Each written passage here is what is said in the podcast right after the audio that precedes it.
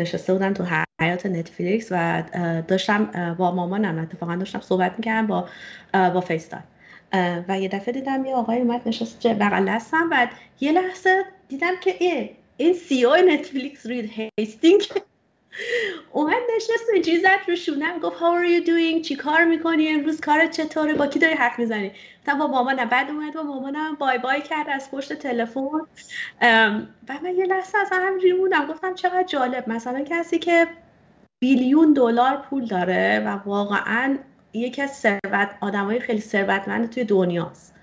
و بالاترین رده توی نتفلیکس یعنی سی او نتفلیکس هستش. میاد میشینه بغل دست منی که کارمندم و با من صحبت چت می‌کنه. خیلی خیلی جالبه. و گفت من نشستم منتظر رانندم بیا بیا با هم چت کنیم بریم یه کافی بگیریم بیایم.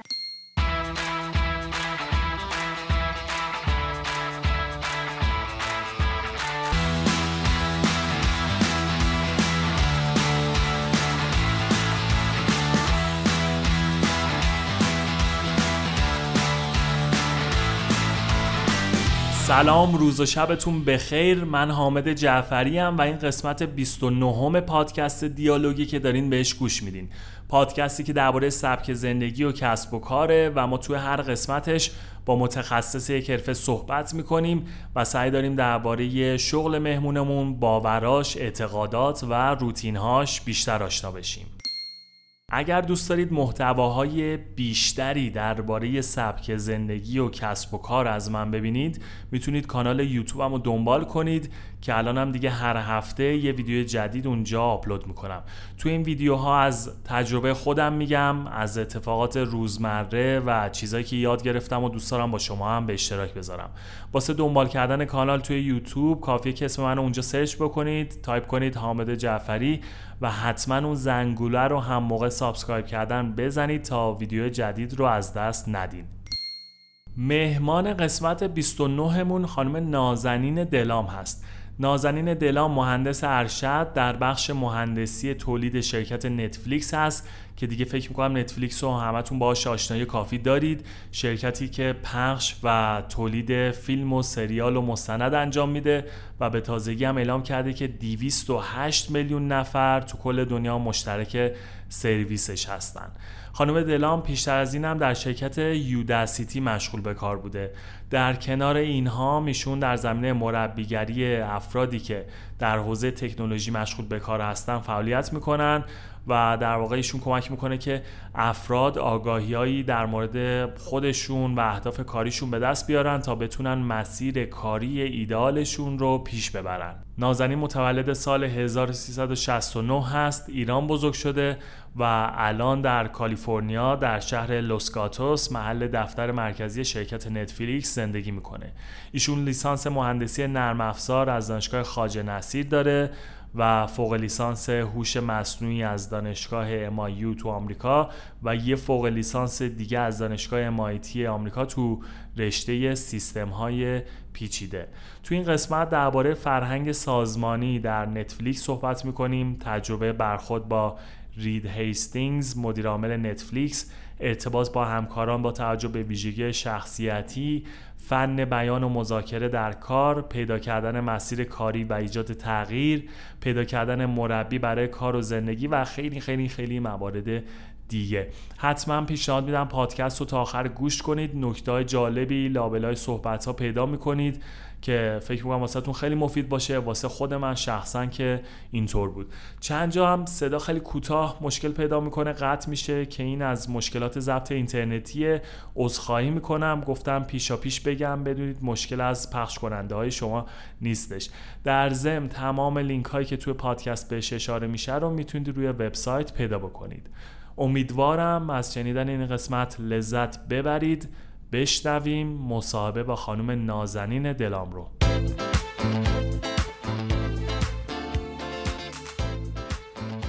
نازنین سلام به دیالوگ خیلی خوش اومدی. سلام حامد مرسی از دعوتت.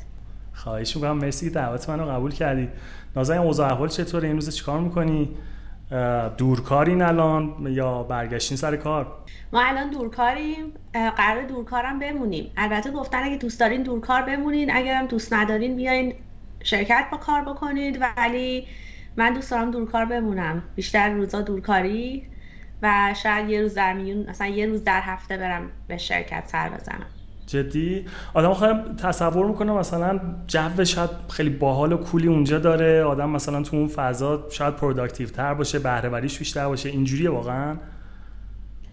جو شرکت رو میگی؟ آره. جو شرکت خب cool ه آره.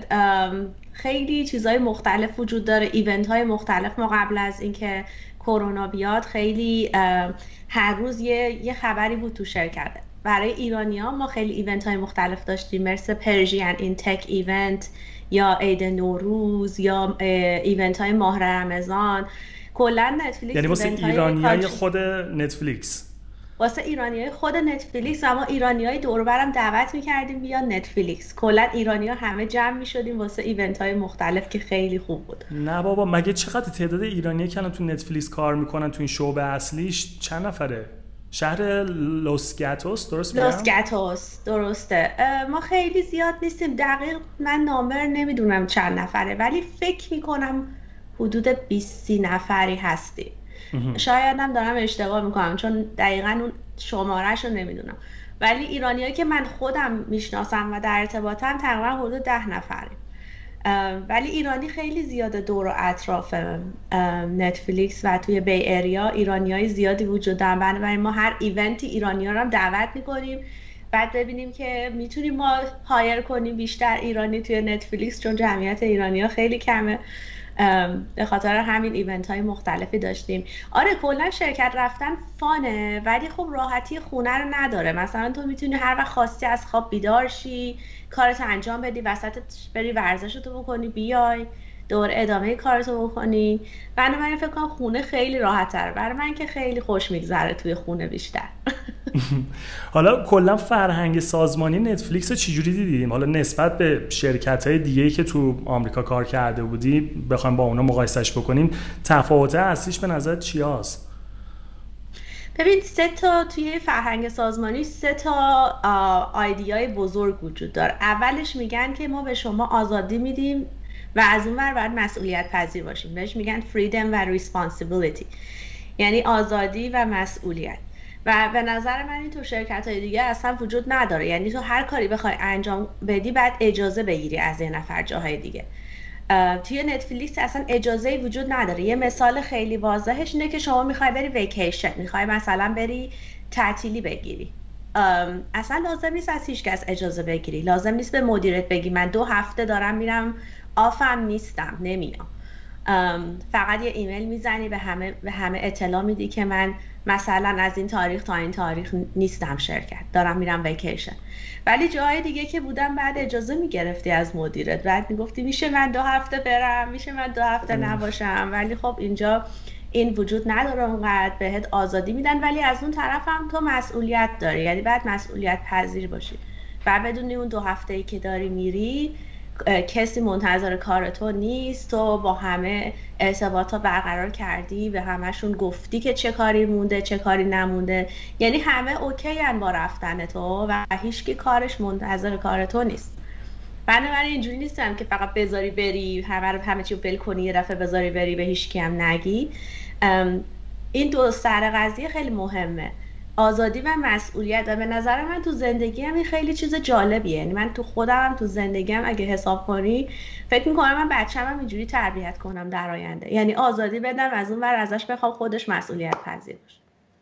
این یکی از چیزهای خیلی شاخصشه. دیگه چی؟ دیگه دومیش اینه که context not control. حالا به فارسی چی میشه؟ یعنی به, یعنی به اون شخص اطلاعات کافی بده. که نخوای کنترل بکنی. بذار یه مثال بزنم. مثلا تو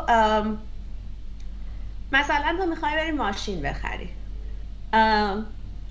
دوستت میگه بنز بخر ولی شما دوست داری بی ام بخری. بعد اون بی ام هم که می‌خوای بخری حالا شاید مدل خوبی نباشه پس فردا خراب شه کلی هزینه بیفته برات. و دوستت می‌دونه که این مدل خوبی نیست. نمیاد بهت میگه حامد نرو بخر. نمیاد فورس کنه اون آیدیا رو بگه نرو بخر. میاد بهت میگه ببین اینا رو نگاه کن. من اینا رو از تو اینترنت پیدا کردم. مثلا این یوتیوب ویدیو رو برو نگاه کن راجع به این ماشینه. یا این مقاله رو برو بخون راجع به موتور ماشینت. اینا رو بهت میده. شما میری اطلاعات می‌گیری جمع می‌کنی نگاه می‌کنی. خودت به این نتیجه می‌رسی که نه این ماشین خوبی نیست. نه اینکه دوستت بیاد به زور بهت بگه این ماشین رو نخر. حالا این خیلی توی کار ما مثالای خیلی کاربردی داره وقتی که حالا شما یه پروژه رو شروع می‌کنی از اون اول یا یه اپروچی رو توی برنامه نویسی داری جلو می‌بری که فکر می‌کنی این اپروچ درستیه یه نفر دیگه آیدیای برخلاف شما رو داره. بنابراین اون نمی‌تونه بیاد بگه نه نکن این کارو یا به زور بگه نه من مثلا با مخالفم. اون به شما اطلاعات رو میده. حالا شما بر اساس اون اطلاعاتی که اون داد تصمیمتون می‌گیری. آیا درست یا غلطه؟ و دوباره ما برمیگردیم به اون فریدم ریسپانسیبیلیتیه شما آزادی هر تصمیمی بگیری ولی از اون بر مسئولی برای تصمیمی که می‌گیری. بنابراین اگه اون ماشین رو خریدی آزادی حامد بری بخری. ولی از اون برم اگه به خرج افتاد مسئولیت همه و هزینهاش با خودته یا مسئولیت همه خراب شدنش با خودته. حالا شاید اون مثال خیلی خوب نبود چیزی که به ذهنم خیلی بشه digest ش کرد همین ماشینه بود. آره نه خیلی عالی. نازن الان دقیقا کار شما چی میشه؟ اونجا دارین چی کار می‌کنین تو نتفلیکس؟ ببین من پروژه lead می‌کنم. یعنی من خودم مهندس کامپیوترم. همه مهندس های نتفلیکس یه title دارن. یعنی اینم یکی از فرقای نتفلیکسه که شما همه با یک title senior software engineer ن across نتفلیکس. من خودم کارم کار روزمرم اینه. من الان چهار تا پروژه دارم همزمان انجام میدم. البته من خودم دیگه زیاد کد نمی‌زنم. من بیشتر این پروژه ها رو lead می‌کنم. یعنی از اول پروژه این پروژه رو می‌برم شروع می‌کنم با designer صحبت می‌کنم با کسایی که توی product هستن صحبت می‌کنم این پروژه رو شروع می‌کنیم از آی از ideation که میشه نمی‌دونم ایده پردازی؟ از ایده پردازی ما شروع می‌کنیم این پروژه رو تا وقتی که این پروژه بره توی خود نتفلیکس dot com توی سیستم های ما بشینه. من این پروژه ها رو همکاری می‌کنم که بره داخل نتفلیکس com. حالا هر اشکالی پیش بیاد وسطش باید مثلا چه می‌دونم با چند تا تیم دیگه در ارتباط برقرار باشیم یا کلا مسئولیت من اینه که این پروژه ها رو من به اتمام برسونم به مقصد از مبدا تا مقصد همراهی کنم و چیه مطمئن شم که این پروژه ها ساکسسفوله به قولی. یا اگه ساکسسفول نیست ما سریع این پروژه رو برگردونیم و حالا بگیم که این, این پروژه نمی‌دونم اینجاش مشکل داره ما انجام نمیدیم به این دلیل به این کار. یعنی همه چی همه بیشتر کار من روی ارتباطات و همکاریه communication و collaboration و کسایی که کد می‌زنن حالا توی گروه ما هستن که من حالا باید با اینا همکاری کنم مطمئن شم که اینا کارشون رو به موقع انجام میدن به موقع تحویل میدن. کسی block نیست مثلا پروژه هایی هست که دوازده تا تا 14 15 تا تیم مختلف تو این پروژه هستن. یعنی هر قسمتی از کد توی تیم تیم داره انجام میشه. من این وسط باید اینا رو همه رو هماهنگ بکنم مطمئن شم on time می‌رسیم. آیا چیز دیگه ای می‌خوایم انجام بدیم؟ این الان این کار منه. یعنی الان پنج تا پروژه دارم که دارم انجام میدم. یه کار دیگه هم که خیلی انجام میدم توی قسمت hiring نتفلیکس استخدام خیلی از مصاحبه ها رو من انجام میدم و روی hiring panel برای تمام مهندسان. پس کلا این مهارت ارتباط گرفتن با افراد دیگه خیلی تو کار شما فکر می‌کنم اهمیت داره. اینو چجوری اینو چجوری کار کردی؟ حالا مثلا تو نتفلیکس بود که این پیشرفت کرد این اسکیل توی شما یا از قبل مثلا تو چند سال قبل رو این مهارت خیلی کار کرده بودی؟ هر کی به من میگه از من می‌پرسه که به نظر تو اون یه چیزی که منو یه مهندس خیلی خوب می‌کنه یا اون یه نکته ای که یه skill ی که من برم یاد بگیرم تا خیلی موفق شم چیه؟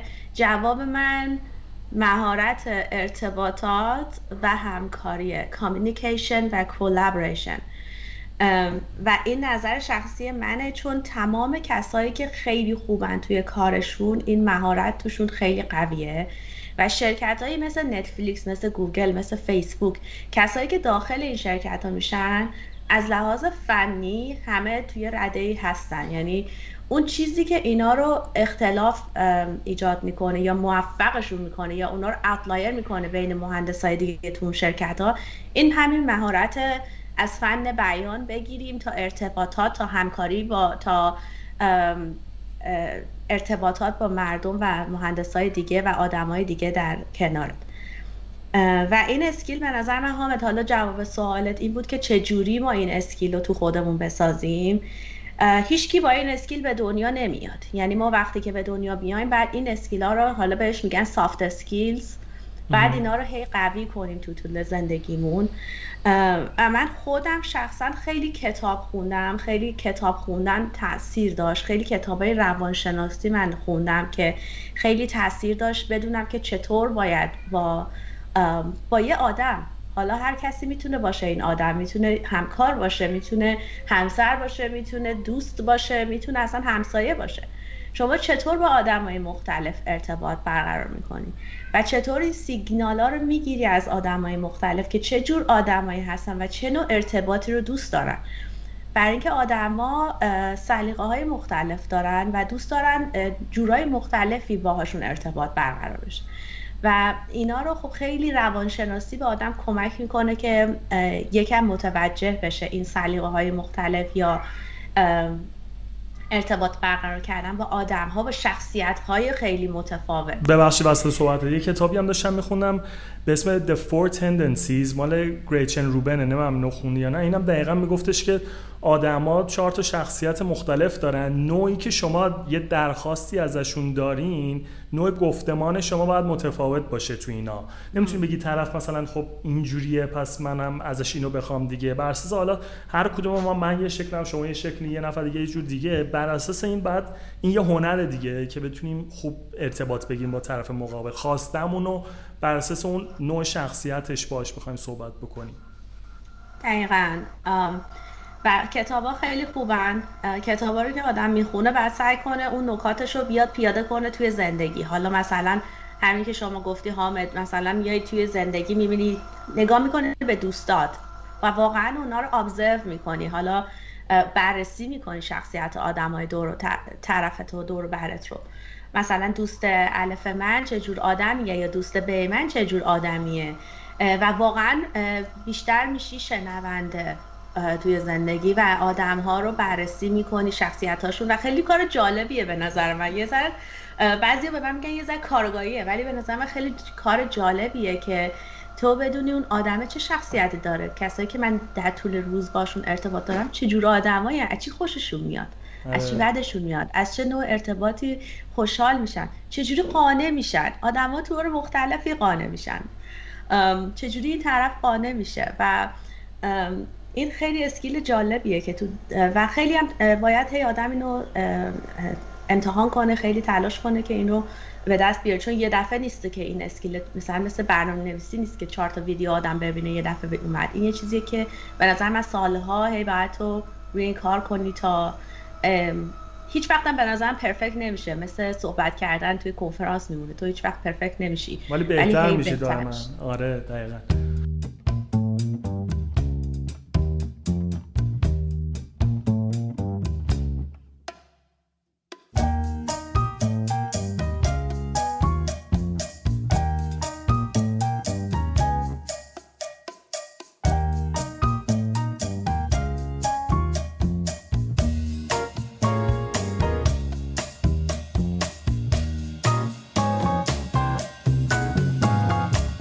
خب نازن کلا skill ای دیگه چه چیزایی فکر می‌کنی؟ خیلی تو مسیر کاری شما گذار بوده؟ یا به بقیه الان پیشنهاد میدین که این soft skill ا رو برن دنبالش؟ خب ما الان بحث کردیم راجع به ارتباطات و collaboration و communication ارتباطات و حالا من باز دوباره collaboration یادم رفت به فارسی. همکاری. همکاری. به نظر من سومین یه چیز دیگه هم که خیلی مهمه فن بیانه. clear speaking. یعنی تو فن بیان داشته باشی. حالا من فن بیان فارسی الان افتضاح شده بعد روی کار کنم. الان دارم با حرف می‌زنم. ولی فن بیانی که منظور اینه که شما شفاف و خیلی مختصر و شفاف و مفید یه نکته ای رو بتونی به طرف مقابل برسونی اگه دوباره بر حسب نیازهای ارتباطی اون طرف. یعنی تو بدونی اون طرف چقدر نیاز داره که شما ارتباط برقرار کنی و بر حسب نیاز ارتباطی اون شما یه چیزی رو خیلی شفاف و مختصر و مفید بتونی انتقال بدی. و این فن بیان خیلی دوباره این حالا من خودم یه عالم کلاسایی رفتم کلاسای فن بیان توی زبان انگلیسی که شما چطور یه جمله ای رو خیلی خلاصه بگی چه چیزهایی رو از جمله حذف بکنی اکسترا هستن. چجوری اصلا وقتی یک سوالی از شما جواب پرسیده میشه چجوری رو جواب بدی؟ حالا فریم های مختلفی هست که چجوری این جمله ها رو تو هم بذاری و از کجا شروع کنی به کجا ختم بکنی. در فن بیان فکر کنم توی ایران کلاس های زیادی کتاب های زیادی هم وجود داره که بخوام یاد بگیریم درباره مذاکره چی؟ فن کلا مذاکره. اینو اینو چیکار کردیم مذاکرم دقیقا یکی دیگه از اسکیلاس یعنی اینا همه جز این skill ای ارتباطی هن. و دوباره تو مذاکره ما برمیگردیم به شناخت فرد. یعنی تو بدونی اون طرف چجوری قانع میشه وقتی داریش باش مذاکره کنی. اگه طرف نزدیک اون شناخته خیلی مهمه چون می‌تونی راحت قانعش بکنی. از راهی که می‌دونی قانع میشه. اگه طرف یه آدم غریبه است که شما تا حالا ندیدید اون وقتی که فن مذاکره میاد وسط دیگه اون قانع کردن اونا وجود نداره چون اون طرف رو دیگه شما نمی‌شناسید. و یه آدمی که من خیلی کلاساشو دیدم کتاباشو خوندم کریس واس بود که یکی از مذاکره کنندگان خیلی قوی توی دنیا هستش و تکنیک های خیلی زیادی داره واسه مذاکره های مختلف. با تروریستا یادم می‌گفت مذاکره می‌کرده دیگه تو اف بی آی بوده تو همون کتاب Never Split the آره. Difference اونجا می‌گفت آره. که آره. با تروریستا مذاکره می‌کرده بعدا میگه که خب حالا شما تو هر جای زندگی چه با همسرت باشه چه همکارت باشه کل زندگی ما تو طول روز ما داریم صحبت می‌کنیم مذاکره می‌کنیم پس بهترین روش خوبه که آدم یاد بگیره از این دقیقا. خیلی نکات خیلی جالبی داره توی توی فن مذاکره. یه،, یه چیز خیلی جالبی که میگه میگه فکر می‌کنین که شما بعد هر میتینگی هر جلسه مذاکره که حالا دارین میری داخلش با آدمایی که نمی‌شناسی شما بعد برین از قبل خودتو آماده کنی بنویسی چی می‌خوام بگم چی نمی‌خوام بگم. ولی اصلا مذاکره این نیست. فن مذاکره یه فن live یه. یعنی شما همینطور که داری صحبت می‌کنی در آن واحد و تصمیم بعدی و صحبت بعدی تو توی ذهنت داشته باشی. و اصلا به آمادگی قبلی نیست. مذاکره من برم آمادگی کنم. حالا امروز یه جلسه دارم با یه, یه فردی که خیلی مهمه. این برام خیلی گذاره پس برم ببینم که چی باید بگم. نه این فن مذاکره خیلی فن live یه. حالا نمی‌دونم بهش چی میگیم به live. زنده. در زنده. لحظه. در لحظه است دقیقا. یه فن, آره. یه فن در لحظه است. یعنی شما در لحظه تصمیم بعدی رو بگیری آره. نه این واقعا کتابش خیلی کتاب مفیدیه. بعد نکات زیادی هم داره. من خودم یه سری خونده بودم بعد یادم رفت و اینا. بعد چند وقت پیش بود با یکی از دوستان همکاری داشتیم می‌کردیم مثل دستگاه می‌خواستیم از چین وارد کنیم. بعد اون طرف چینی ما اون سمت بودش. این یه ذره داشت بهانه می‌کرد سر قیمت و چجوری مثلا پول رو باش حساب بکنیم و کی باش مثلا نسبت قرار داده مثلا کامل بکنیم و اینا. به دوستم گفتم داشت تکس می‌داد بهش. گفتم یه لحظه وایسا. من رفتم این کتاب این کریسوس رو باز کردم. رفتم برق زدم یه جایش بود که مثلا طرف نو میگه اون بعدش چیکار بکنی؟ چه جمله ای بهش بگی؟ یه جا بود میگفتش که تو تو مذاکره همیشه از این کلمه I understand استفاده بکن. یعنی point of view طرف رو قبول کن. یعنی قبول کن که یعنی به اس بیار. بگی من متوجه این هستم. همینو گفتیم واقعا توی text بعدی که از اون طرف گرفتیم همین یه چیز خیلی ساده. یعنی همین یه کلمه I understand که اونجا آوردیم واقعا اصلا نوع صحبت کردن بعد از این یه مقدار تغییر کرد. خیلی جالب بود. MasterClass هم فکر می‌کنم داره این آقای کریس واس آره. آره مستر کلاس هم داره. و اینا هم همش برمیگرده دوباره به اون روانشناسیه چرا مردم دوست دارن بگن آیان رستن ما دوست داریم همه ما رو قبول کنن. یعنی اون آیدیای قبول کردنه خیلی مهمه. و یه فن دیگه ای که میگه خیلی جالبه و همه می‌تونن توی طول روز استفاده کنن فن آینه است میرورینگه یعنی تو آینه اون طرف میشی. مثلا حامد شما یه جمله به من بگو. باید چیز کنم؟ قبول نکنی؟ نه نه نه یه جمله هر جمله دوست داری بگو. هوا الان خیلی گرمه. آره حامد می‌دونم هوا خیلی گرمه. آره. یعنی من هر گونی که شما گفتی رو من اون جمله رو با این شروع کردم که می‌دونم هوا خیلی گرمه. یعنی جمله شما رو گذاشتم توی جمله خودم. آره. و حالا بعدی رو میگی می‌دونم هوا خیلی گرمه. بات مثل بات میاد. آره ولی دیگه حالا نمی‌دونم بقیه شد نمی‌دونم آره. چی بگم. ولی به این میگن فن mirroring فن آینه و با بچه ها هم این فن خیلی خوب کار می‌کنه. برای پدر مادر این فن مذاکره رو می‌تونن رو بچه ها امتحان بکنن. مثلا بچه می‌خواد یه کاری انجام بده. شما میگین می‌دونم مثلا تو ناراحتی. و acknowledge کردن feeling یعنی شما قبول کنی به طرف بگی چه احساسی داره. می‌دونم تو ناراحتی. یا به نظر میاد خیلی ناراحتی. به نظر میاد خیلی غمگینی. به نظر میاد استرس داری.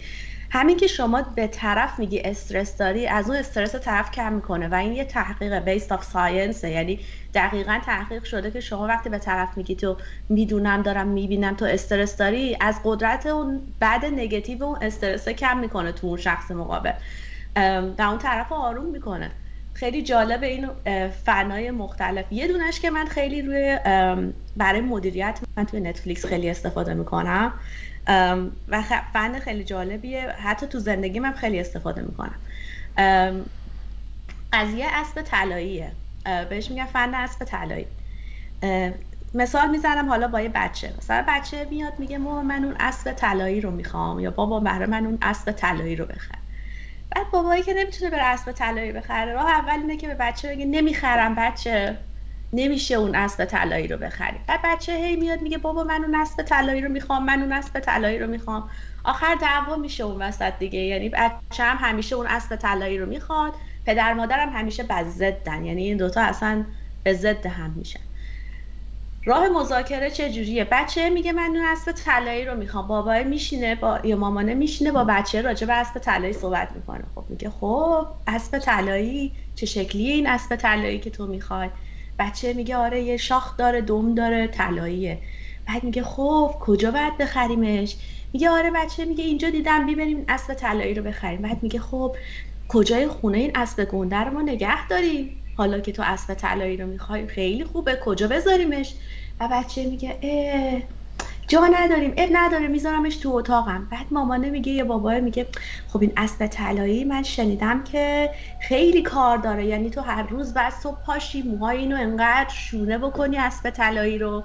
شونه بعد بخریم براش که تو هر روز صبح موهای اینو شونه کنی. بچه میگه من که نمی‌خوام هر روز صبح موهای اینو شونه کنم. خب مامان شما شونه کن. میگه نه مامان اسب طلایی تو بعد ازش نگهداری کنی. موهاشو شونه کنی پردوش درست کنی. هر روز ببریش همون و بچه آخر به این نتیجه می‌رسه که آه شاید حالا اسب طلایی الان موقعش نباشه. یعنی تو انقدر با اون imagination میری. که آخر اون فرد به اون نتیجه می‌رسه که آ حالا ولش کن. یا مثلا حالا شاید این موقعی اسب طلایی نباشه. و خیلی من توی کارم اینو داشتم. مثلا یکی میاد به من میگه که من این پروژه رو می‌خوام. یا مثلا اینو می‌خوام انجام بدم. و من همین جوری خیلی خوبه که شما می‌خوای این کار انجام بدی. خب حالا به من بگو چه جوری می‌خوای انجام بدی. چقدر زمان داری انجام بدی؟ و من هی این imagination رو می‌برم جلو می‌برم جلو. انقدر می‌برم به اون به اون bottleneck ه نزدیکی می‌کنم که فرده به این نتیجه آخر برسه که اسب طلایی. به درد می‌خوره خیلی جالب بود. اوکی. بریم نازنین من می‌خوام یه تیکه از بلاگ پست شما رو من اینجا ترجمه کردم یه پاراگرافشو. می‌خوام داستان بهم بگی چیه. گفته بودی که وقتی که مسیر کاریم رو شروع کردم سوال زیادی داشتم. بعضی وقتا سردرگم بودم که چه مسیری رو می‌خوام انتخاب کنم و چه مهارتهایی رو می‌خوام یاد بگیرم. بعد از مدتی کسی رو پیدا کردم که مسیر و اهداف رو به هم نشون داد و آینده مسیر شغلیم رو دید و به هم کمک کرد که با انتخاب راه درست سریعتر به اهدافم برسم. داستان این قضیه چی بوده؟ اون فرد کی بوده؟ و دقیقا چجوری به شما کمک کرد؟ چه داستان جالبی. آره خب بذار برگردم به هفت سال پیش. هفت سال پیش من توی شرکتی کار می‌کردم اونجا مهندس بودم و بیشتر برنامه نویسی می‌کردم. و برنامه نویسا هی که در کارشون جلو میرن فکر کنم بعد چند وقت باید بین دو مسیر رو انتخاب می‌کنی. مسیر اول اینه که خیلی وارد جزئیات برنامه نویسی بشی بشی architect به قولی میشه میشه programming architect یا software architect بهش میگن. و مسیر دوم اینه که وارد کار با مردم بشی میشه people management و به نظر من هر کسی که توی کارش جلو میره بین اون دو راهی قرار می‌گیره توی زمانی. و منم جدا نبودم از اون افرادی که بین این دو راهی های مختلف توی کار قرار می‌گیرید بنابراین من خیلی نمی‌دونستم باید چیکار کنم. من برم architect شم یا برم people management شم و خیلی نمی‌دونستم فرق اینا با هم چیه. و اصلا توانایی های من کجاست؟ یعنی من اصلا می‌تونم این کارا رو انجام بدم؟ یعنی اصلا خود به خودم شک داشتم. اصلا من می‌تونم برم architect شم؟ واقعا من technical ی هستم و حالا توی این architect خیلی فن مذاکره فن بیان و اینا خیلی کاربرد داره. چون شما باید کلا یک شرکتی رو متقاعد کنی روی تکنولوژی. و از اون ورم برای people management باید آدم ها رو هی متقاعد کنی و با, اون با مشکلات آدم ها هی سر کله بزنی.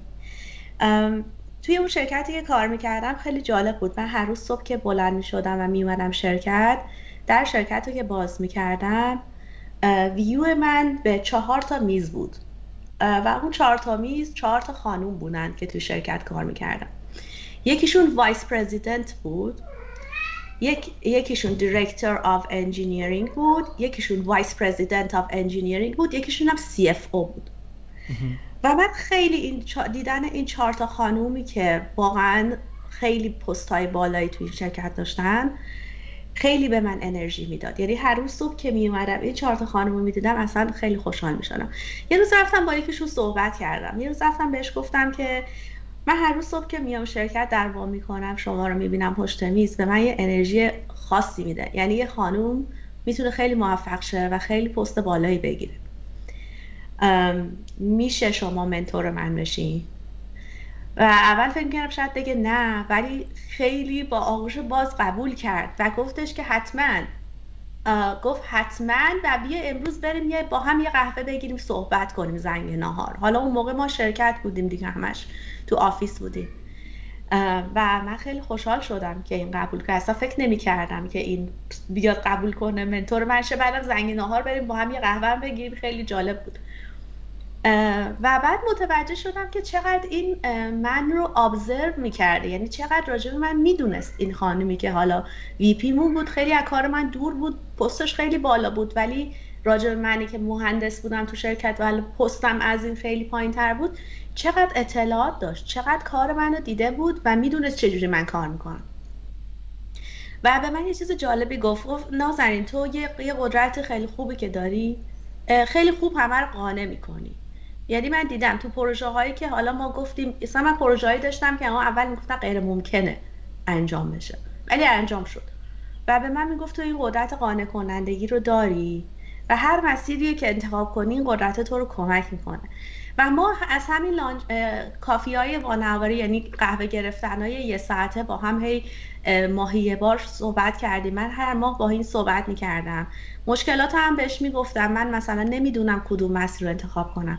و این خانوم خیلی به من کمک کرد. و هنوز که هنوزه اتفاقا ماه دیگه با هم یه ساعت قهوه دیگه داریم. الان این خانوم VP engineer تو شرکت LinkedIn هستش. از شرکت اون قبلی ما رفت و الان توی LinkedIn داره کار می‌کنه و دوباره یه پست خیلی بالایی داره و هنوز هم خیلی supportive ه برای من و واقعا یه شخصی توی زندگی کاری من شد که خیلی تاثیرگذار بود که من خودم رو بشناسم. و برگردیم به اون نکته اول من. شما اگه می‌خواید آدما رو بشناسین اول باید خودمون رو بشناسیم. اگه خودمون رو نشناسیم هیچ وقت آدما رو نمی‌شناسیم. و خیلی این خانم به من کمک کرد خودشناسی و اینکه قدرت های من یا اون حالا توانایی های چیزایی که من تو ضعیفم چی از نگاه دیگران؟ و واقعا چجوری روی خودم کار کنم؟ چون experience خیلی تجربه زیادی داشت. این خانم از سال 1990 که اینترنت اختراع شده بود توی شرکت های آمریکایی پست های بالا به عنوان director به عنوان VP کار می‌کرده. توی ای توی یاهو و آل وی رو صدای گربه منم فکر کنم توی آره نه طبیعیه okay ه. ولی این این قصه این خانومی بود که به عنوان واقعا منتور و اون کسی که تو خوندی توی حالا اون تیکه بلاک پست من این خانوم بود و این ساعت های قهوه خیلی خیلی جالبه.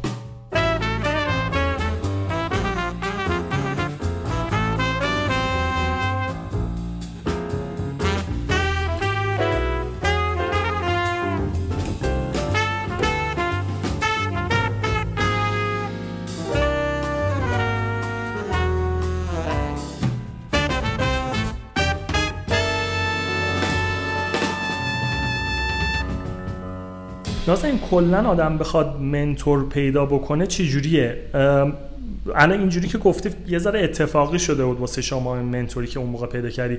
منم خودم شانس اینو داشتم تو مراحل مختلفی از زندگیم یه سری دوستایی داشتم که تو یه مسیرایی از من جلوتر بودن. مثلا یه دوستی داشتم منتور ورزشی من بود. یه دوستی داشتم منتور کسب و کاری اینا بهش بگیم business ی من یه مدت بودش. اینا دوستای من بودن من اتفاقی یه جور مسیرام به همدیگه خورده بود. آموزشاشون رو به من دادن.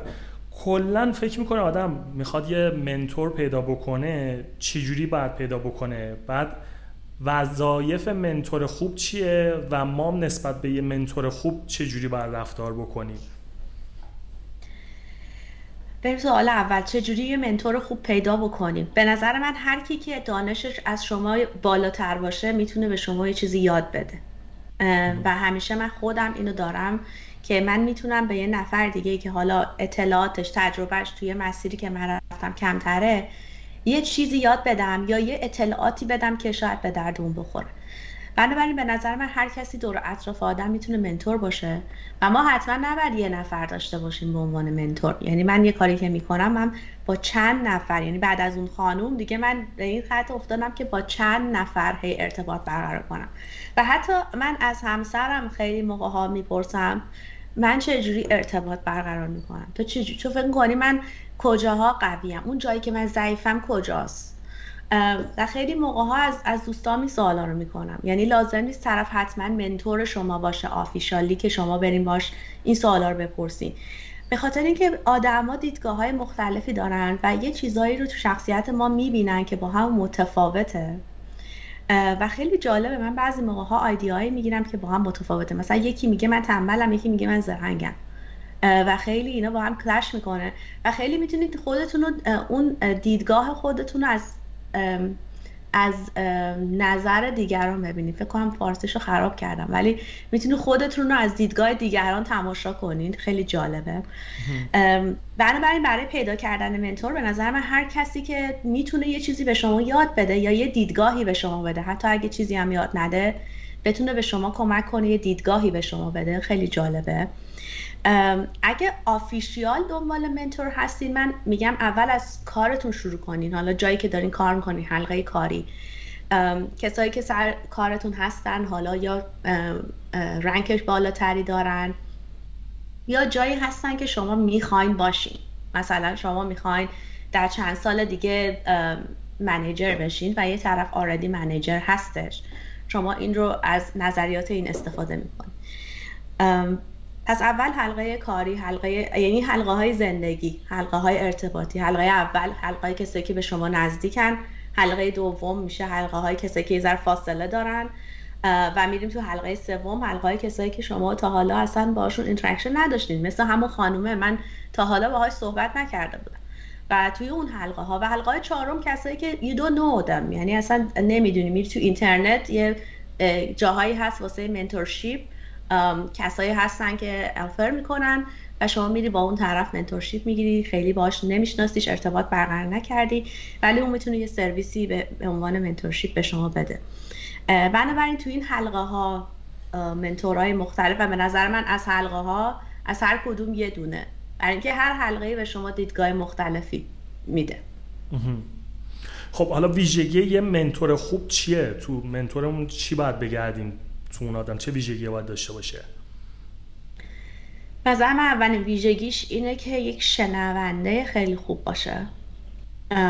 به عنوان یه منتور حالا شما اگه خود یه منتور باشی خیلی وقتا همون شنیدن و همون آینه بودن برای اون طرف و واقعا قبول کردن اینکه اون طرف الان توی وضعیتی هست خودش کمک خیلی بزرگی یعنی تو قبول می‌کنی که آره من می‌دونم که سخته آره من می‌دونم که شما دچار مشکلی هستی یا آره من می‌دونم که در دوراهی گیر کردی و همین که شما اینو داری قبول می‌کنی و به اون طرف میگی این خودش آروم می‌کنه اون شخص یعنی به احساس اطمینان و احساس امید به شخص مقابل میده.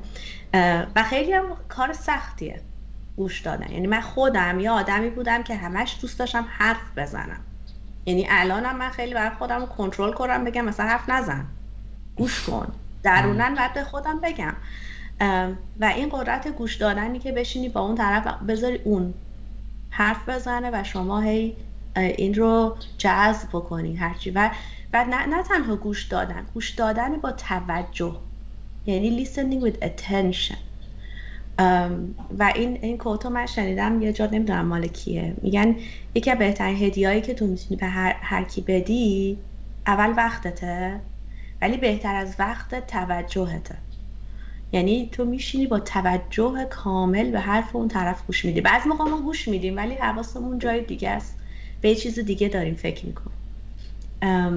این یکی از ویژگی های خیلی خوبه تو. حالا منتور هر که می‌خوایم صحبت بکنیم طرف شنونده خیلی خوبی باشه. و دوم ویژگی های دیگه اینه که بدونه بتونه به شما یه آفری رو بده. حالا یا برنامه ریزی انجام بده. واقعا اون توجه هست. حالا این توجه چجوری وارد اکشن میشه عملی میشه؟ توجه باید تبدیل به عمل بشه. یعنی توجه همینجوری فایده نداره. شما چجوری به اون طرف میگی من توجه دارم؟ اون داره صحبت می‌کنه شما این نکته ها رو می‌گیری بعدش میایم بهش یه سری call to action میدی. یعنی اینها چیزایی که برو انجام بده بر اساس این چیزایی که به من گفتی این چیزایی که من فکر می‌کنم. یعنی شما اینقدر توجه کردی که راه حلم براش گذاشتی یا راه های ساجستشن پیشنهادم داری بهش میدی. و به نظر من این یه ویژگی خیلی بزرگ تو منتور. اگه این دوتا رو این منتور داشته باشه به نظر من اون منتی یا اون شخصی که حالا داره باش صحبت می‌کنه می‌تونه خیلی فایده فایده زیادی از این رابطه بگیر. دقیقا. نازنین شما حالا خودت کار منتورشیپ هم انجام میدی. چه ویژگی کسی که می‌خواد شما رو به عنوان منتور انتخاب بکنه اون بچه ویژگی داشته باشه؟ چون خیلی وقتا مثل همون چی میگن ماهی نمی‌خوای واسه طرف بگیری دیگه می‌خوای ماهیگیری رو بهش یاد بدی. بعد طرف اصطلاحا مشقاشو انجام نمیده. یه هومورکی داره قبلش برای کاری انجام بده اون کار انجام ده یعنی اولین چیزش. یعنی بعضی وقتا میان بچه ها مثلا basic ترین چیزا بابا یه گوگل می‌تونی اینو مثلا پیداش بکنی تو ردیت می‌تونی اینو پیدا بکنی تو یوتیوب می‌تونی پیدا بکنی. این یکی از فکر کنم چیزاست که باید طرف داشته باشین که homework ش انجام بده. چه ویژگی دیگه ای فکر می‌کنین باید داشته باشه؟ مثلا خود شما می‌خواین کسی رو قبول بکنین به عنوان اینکه شما mentor ش بشین. از اون طرف چه انتظاراتی داری؟ ببین دو تا دست انتظارات یا دو تا دست ویژگی رو من همیشه نگاه می‌کنم. اول اینکه طرف چی هست و چی می‌خواد بشه. بعضی موقع من نمی‌تونم به طرف کمک کنم به اون جایی که می‌خواد برسه. چون من تواناییشو ندارم. درسته؟ مثلا طرف مهندسه می‌خواد بره معلم یوگاشه. I have no idea. من نمی‌دونم چجوری باید به تو کمک کنم. اون شاخص اوله. یعنی من ببینم می‌تونم آیا کمکی پیشنهادی توی مسیری که این می‌خواد بره بهش بدم یا نه. و واقعا تقصیر اون طرف نیست. بعضی موقع ها من این چیزیه که من نمی‌تونم آفر بکنم. و من اگه فکر کنم نتونم کمک کنم من هیچ وقت وقت اون طرف رو هدر نمیدم. یعنی دقیقا بهش میگم من نمی‌تونم به تو مسیر کمک کنم. به نظر من برو با کسی که این این این اسکیل داره منتورشیپ بگی. این دسته این ویژگی اول من نگاه می‌کنم. ویژگی دوم میریم حالا تو شخصیت های اون طرف. و همونطور که تو گفتی ما وقتی که منتور می‌کنیم برای منتیامون ماهی نمی‌گیریم. بهشون یاد میدیم برن ماهیگیری. و اینکه بهشون یاد بدیم بعد برن تلاش کنن درس بخونن یا کتاب بخونن یا یه تلاشی رو انجام بدن. و خیلی مهمه طرف این تلاش رو بخواد انجام بده. من خیلی منتورشیپ های انجام دادم که فری بود. یعنی اصلا من پول نمی‌گرفتم والنتیر بودم منتور انجام می‌دادم. مشکلشون این بود این تلاشه وجود نداشت. یعنی من توجه میذاشتم از اون طرف هیچی نمی‌گرفتم. چون منتورشیپ مجانی بود به قولی با کسایی که خیلی آشنا نبودم یعنی کسایی که خیلی غریبه بودن. و اون طرف اصلا اون حالا اون تلاش رو نمیذاشت. و اینو به دست آوردم که تو وقتی که مردم یه یه تلاش یه هزینه ای داره میده از اون طرف بیشتر می‌دونه. دقیقا چون ارزش وقتش رو می‌دونه و می‌دونه که داره واسه این وقت یه هزینه ای میده و واقعا میاد تلاش می‌کنه. بنابراین من بیشتر رفتم تو خط اینکه حالا یه هزینه خیلی کوچیکی از اون طرف بگیرم و برای منم اون هزینه خیلی چیز خاصی نیست ولی به من اون تلاشه رو میده حداقل. اون توجهی که من می‌ذارم یه چیزی توی ریترن می‌گیرم. و یه نکته دیگه هم که خیلی می‌خوام منتی های من داشته باشن اینه که به من اطمینان بکنن. یعنی بیان تمام مشکلاتشون رو بگن چیز رو پنهان نکنن. یعنی من فکر نکنن که من اونا رو حالا دارم به قولی جاج می‌کنم. نه بیان اوپنلی همه مشکلات رو باز بکنن. چون بعضیا یا خجالت می‌کشن حالا یا دوست ندارن بگن من این مشکلمه و اون مشکله رو پنهان می‌کنن حتی از منتورشون. و به نظر من یکی از ویژگی های دیگه است که اون طرف باید داشته باشه. چه پلتفرمایی الان هستش کسی بخواد دنبال منتور بگرده؟ چیزی هستش اصلا فری کسی بتونه منتور پیدا بکنه؟ پلتفرم خیلی زیاد شده الان. هفت سال پیش که من دنبال منتور بودم هیچ پلتفرمی وجود نداشت. یعنی شما بر می‌رفتی اطرافت پیدا می‌کردی. ولی الان پلتفرم های خیلی زیادی هست. برای کسایی که تو ایران هستن به این چند تا پلتفرم WIC توی آمریکا هست و کسایی که اینجا کار می‌کنن اونجا والنتیر میشن و منتور میشن. و مارال فکر می‌کنم کسی هست که این این حال این کمپانیو داره میچرخونه برای WIC چیه؟ مخفف چیه؟ بذار یه لحظه بکشمش بیرون چون دقیقا من نمی‌دونم الان. یادم رفته. بعد این کلا فریه دیگه. یعنی این کلا فریه. حالا می‌تونم من اینو بعدا برات بفرستم لینکشو که بعدا لینک بذاری. آره حتما. واسه شنوندا ببخشید واسه سوال شما واسه شنوندا تمام کتابا و لینک هایی که تو این قسمت داریم صحبت می‌کنیم روی وبسایت هستش روی پست مربوط به این قسمت می‌تونید پیدا بکنید. آره داشتیم گفت WIC خیلی خوبه چون که فری کاملا و فکر می‌کنم از ایران هم کسایی هستن که میان و شرکت می‌کنن توی کلاس ها و اسپید منتورشیپ هست می‌ذاره. یعنی شما یه جلسه رو می‌ذاری مثلا ده نفر میان. تو این جلسه شرکت می‌کنن. بعد از این طرف هم مثلا چهار تا منتور میان. بعد اینا گروپ میشن. شما تو اتاقای مختلفی توی زوم میری و با اون منتور صحبت می‌کنی سوالاتو می‌پرسی. اگه حالا می‌تونی اسپید منتورشیپ انجام بدی. و می‌تونی هم منتورشیپ فری دارن برای کسایی که والنتیر میشن و مجانی این کار رو انجام میدن. و فارسی زبان زیاده و فارسی شما می‌تونی صحبت کنی. چون یه چیزی که من خیلی توی ایرانی ها دیدم اینه که به من می‌گفتن سخته برامون انگلیسی صحبت کنیم ما یه نفر می‌خوایم با اون فارسی صحبت کنیم. ما راحت تر می‌تونیم خودمون رو اکسپرس بکنیم وقتی فارسی صحبت می‌کنیم. یه پلتفرم دیگه هم وجود داره که خانم سپیده نصیری شما باهاش رو صحبت کردین. قبلا اون ایشون این پلتفرم میچرخونه که من دوباره لینکش رو بهتون میدم. بذارید که شبیه همین یکی هم هست. این دوتا برای ایرانی ها هستش. برای کسایی که خارجی هستن یا اصلا ایرانی هستین حالا مشکل ندارین زبان انگلیسی صحبت بکنید پلتفرم های خیلی بیشتری وجود داره. یکیش پلیتوه یکیش منتور کروز هستش. یا توی اینترنت شما می‌تونید اصلا به هر کسی مسیج بدین و بگین حالا می‌تونین به من منتورشی بدین. و خیلی ها بودن به من مسیج دادن. و دیدم طرف واقعا می‌خواد. یعنی واقعا منتورشی به احتیاج داره ولی نمی‌خواد. حالا نمی‌تونه اون هزینه رو بده. و من بوده مثلا به طور فری با طرف کار کردم. اگه ببینم اون تلاش رو انجام میده من مشکلی ندارم با اون طرف کار کردم. بنابراین به کسایی که حالا شما دوست دارین مثل اونا بشین یا کسایی که بهشون می‌تونید اطمینان بکنین مسیج بدین و ازشون درخواست منتورشیپ بکنین. نازم وقت شما قطعا محدوده. احتمالا مسیج زیاد می‌گیرین. کسایی که می‌خوان شما منتورشون بشین راهنماییشون بکنین. تو مسیج هایی که سمت شما میاد یا ایمیل هایی که میاد یا همون برخورد اولیه ممکنه یه ویدیو کال با هم دیگه دارین چه چیزایی؟ واسه اینکه متوجه بشین طرف داره واقعا تلاش می‌کنه و تا الان هم تلاش کرده و واقعا می‌خواد این منتورشیپ نیاز داره.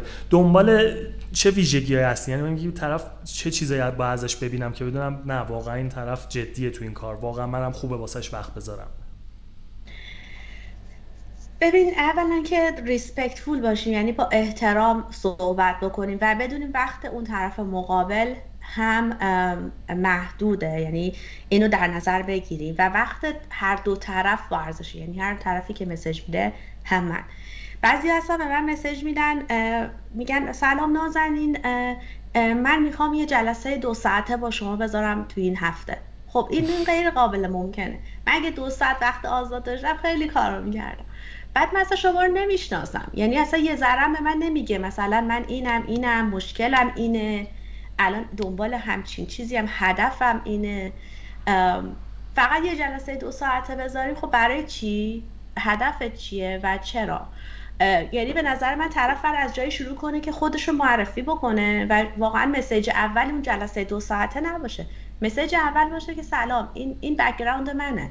این این من مهندسم یا دکترم یا حالا هر چیزی. این background منه و اینم مشکل منه و اینم هدف منه. آیا شما می‌تونی به من کمک کنی؟ اصلا سوالا بپرسه. شما می‌تونی کاری برای من انجام بدی یا یا پیشنهادی به من بدی؟ و خیلی کسا از اینجا شروع می‌کنن. من راحت تر می‌تونم به اون جلسه حالا نیم ساعته برسم آخر سر. به خاطر اینکه واقعا متوجه میشم طرف واقعا براش مهمه که مشکلش رو حل کنه نه فقط مهمه که بشینه حالا دو ساعت صحبت بکنه. اوکی. خیلی عالی. نازن یه چیز دیگه وسط صحبت ها درباره مسیر کاری ما صحبت کردیم. به نظرت آدم کجاست که می‌فهمه مسیر؟ چه اتفاقی تو آدم میفته که می‌فهمه مسیر کاریشو الان موقعش که تغییری بده؟ فکر کنم حامد رفتی اون blog post من خوندی توی پی پی کامل هم گفتم خوب انجام دادم. یه سوال من همیشه توی ذهنم میاد که تو همون blog post هم نوشته بودم و به نظر من همه فکر می‌کنم مسیر کاری مثل یه نردبونه یعنی ما هی داریم میریم بالا. یه مسیر ممتدی رو همینجوری داریم طی می‌کنیم. ولی به نظر من مسیر کاری مثل یه موج میمونه. یعنی شما هی میری بالا دوباره میای پایین و هی میری بالا هی میای پایین.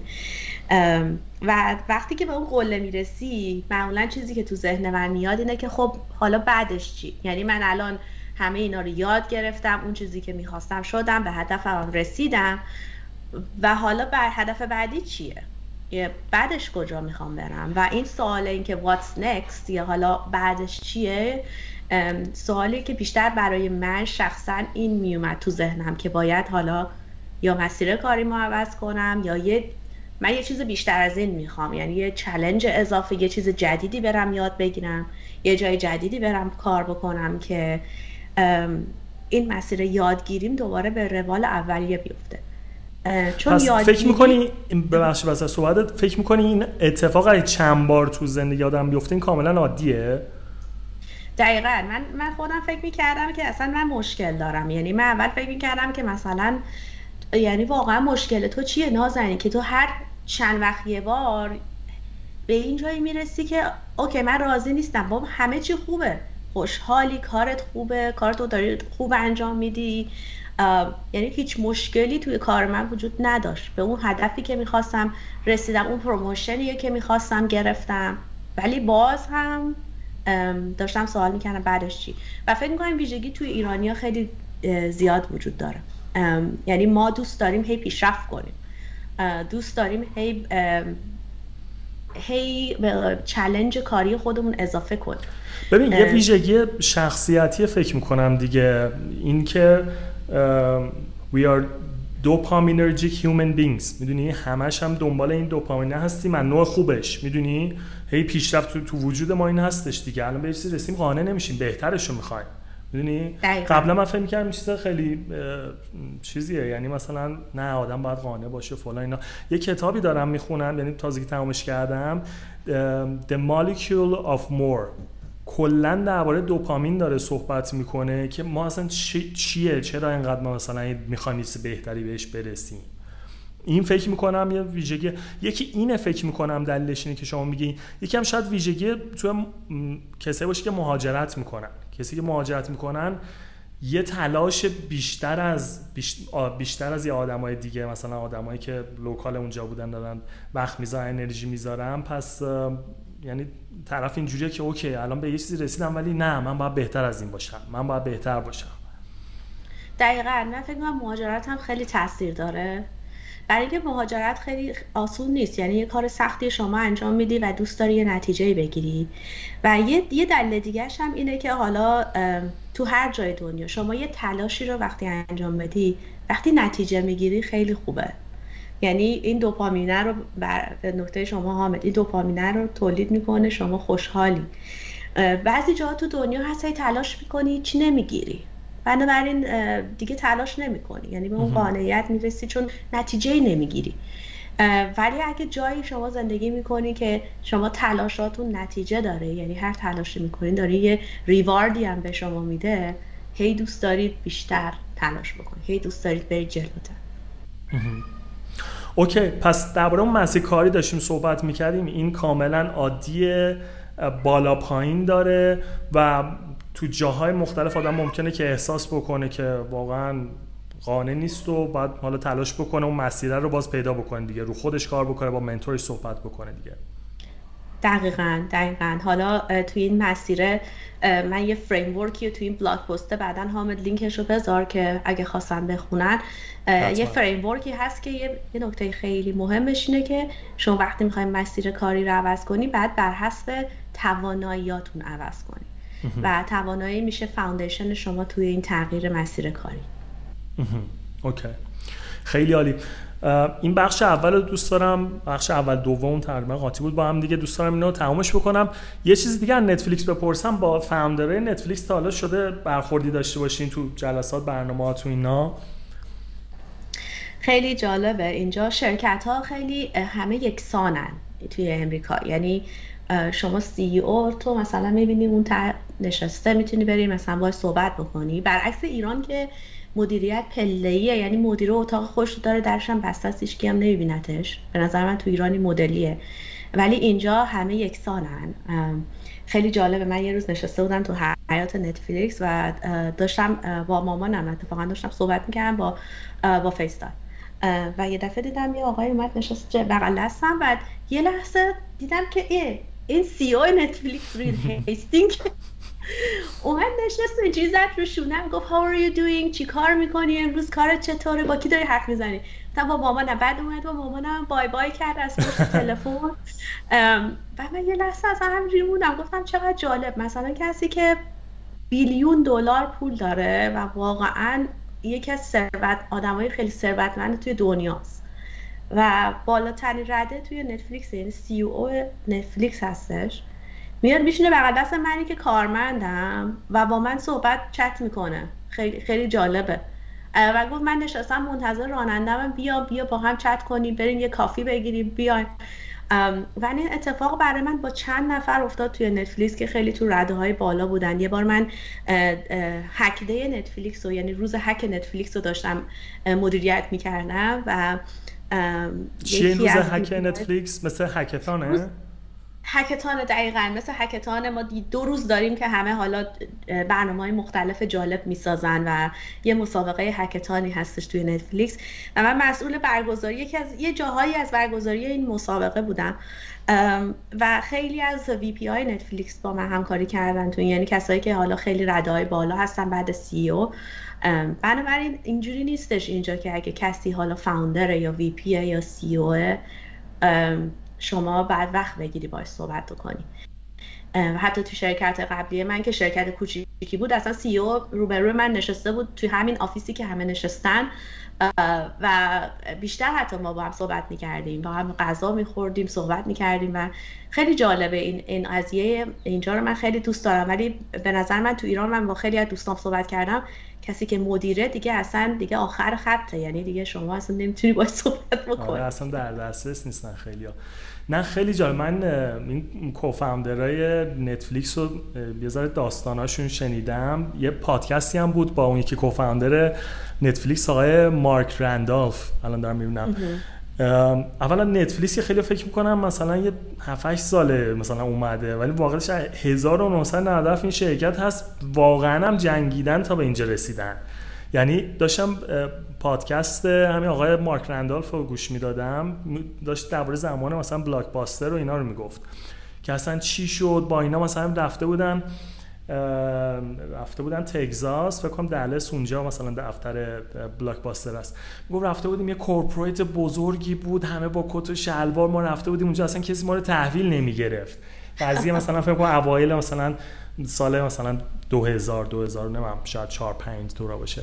میگم ما رفته بودیم ما همه با لباسای کژوال و اینا آفری که به ما دادن ما همونجا قبول نکردیم. یه آفر تازه مثلا گنده هم بهشون داده بودن.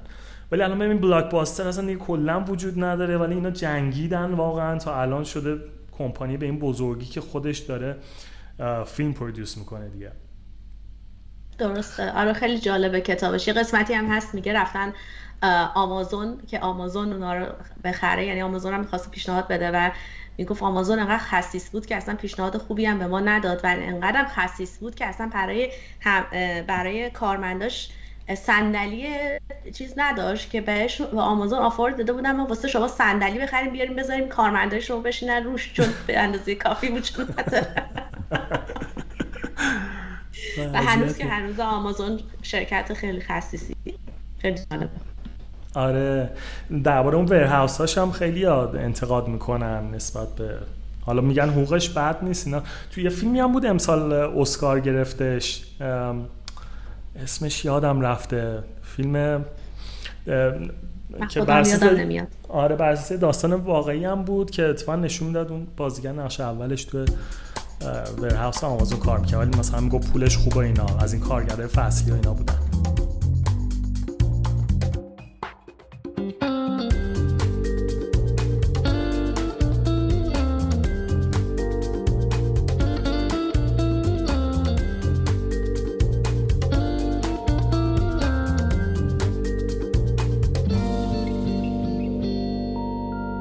نازنین بریم بخش آخر صحبت همون جایی که من یه ذره سوالای شخصی تر می‌پرسم پرسونال تر درباره سبک زندگی شما.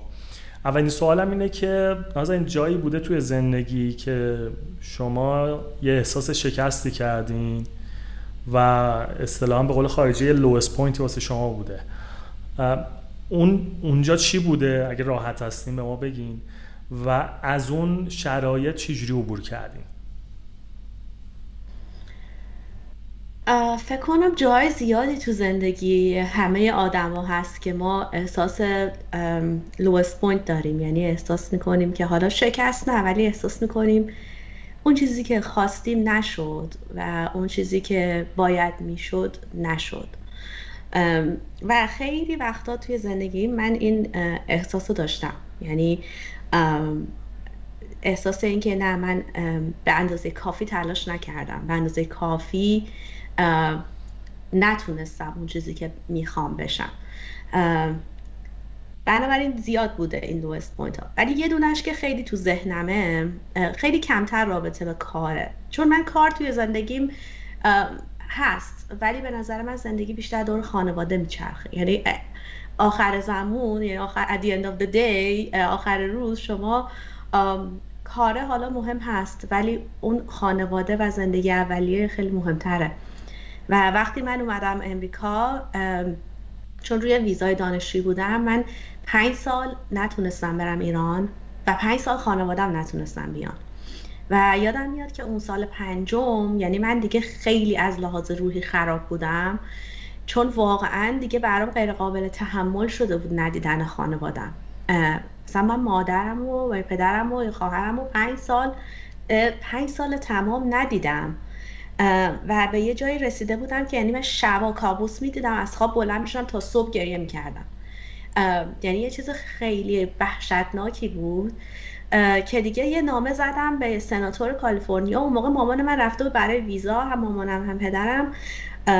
ولی خب پدرم رو رد کردم مادرم هم همچی گذاشته بودن توی چک بهش ویزا نمی‌دادن.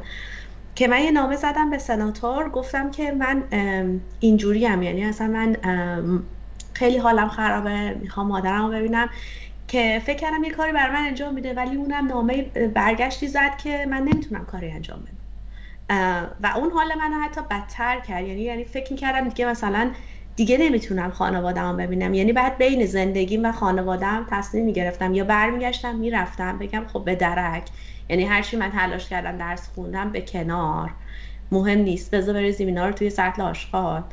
یا اینکه بعد میمونم کارم رو می‌کردم و همین با همین حالت روحیم سر می‌کردم. به جایی رسیدم که واقعا کارم به روانشناس کشید. یعنی اصلا حالم خیلی خراب بود.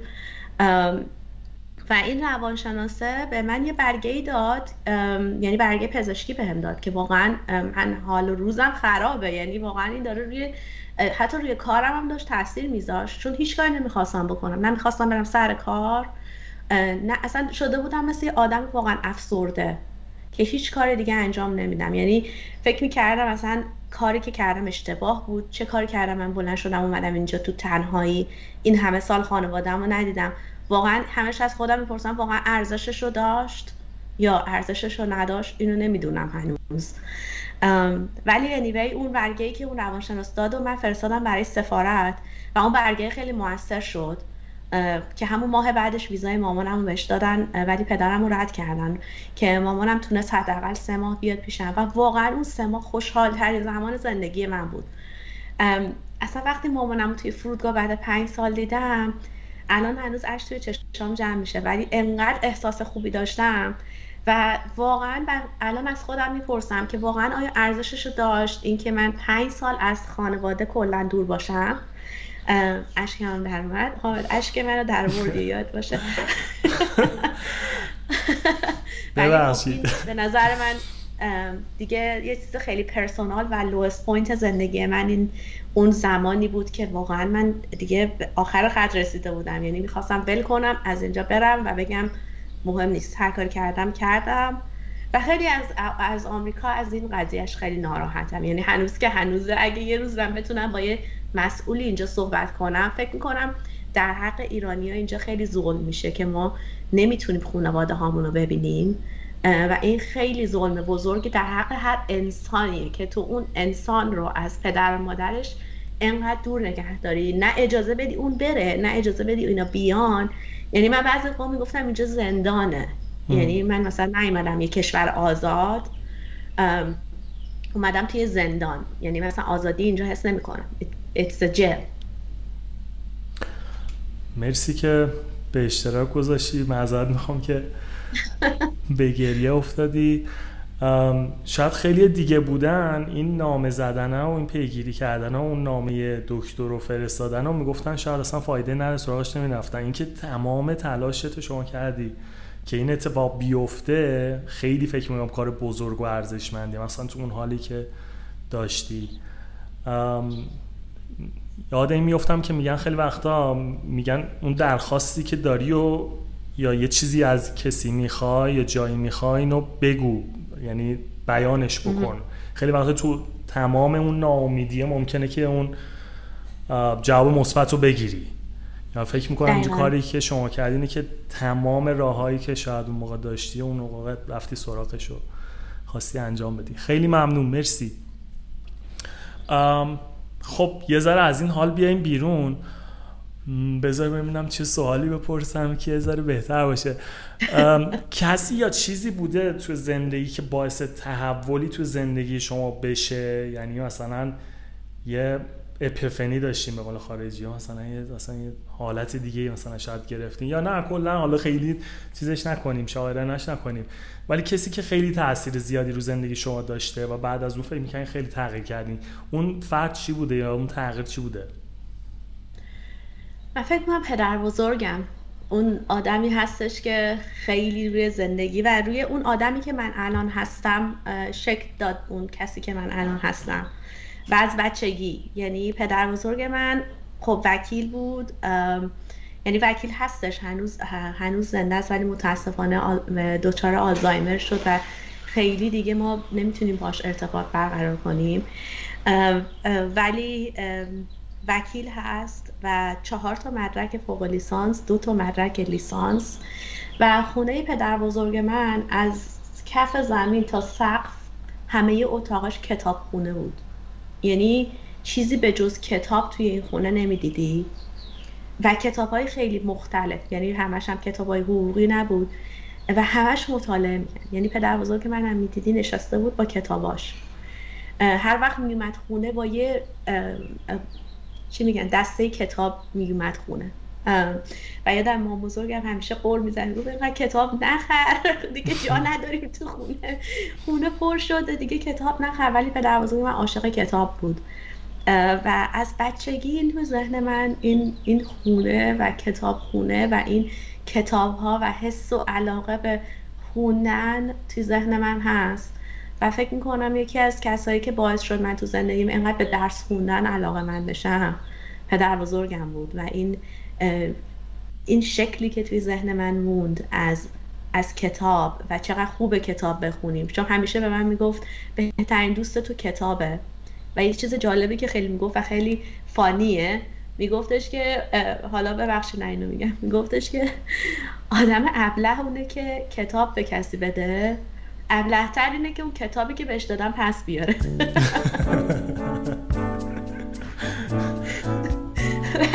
هر کی بهش میگفتش که کتابتو به من بده اینو بهش می‌گفت. گفت من بهت میدم ولی دیگه پس نیارا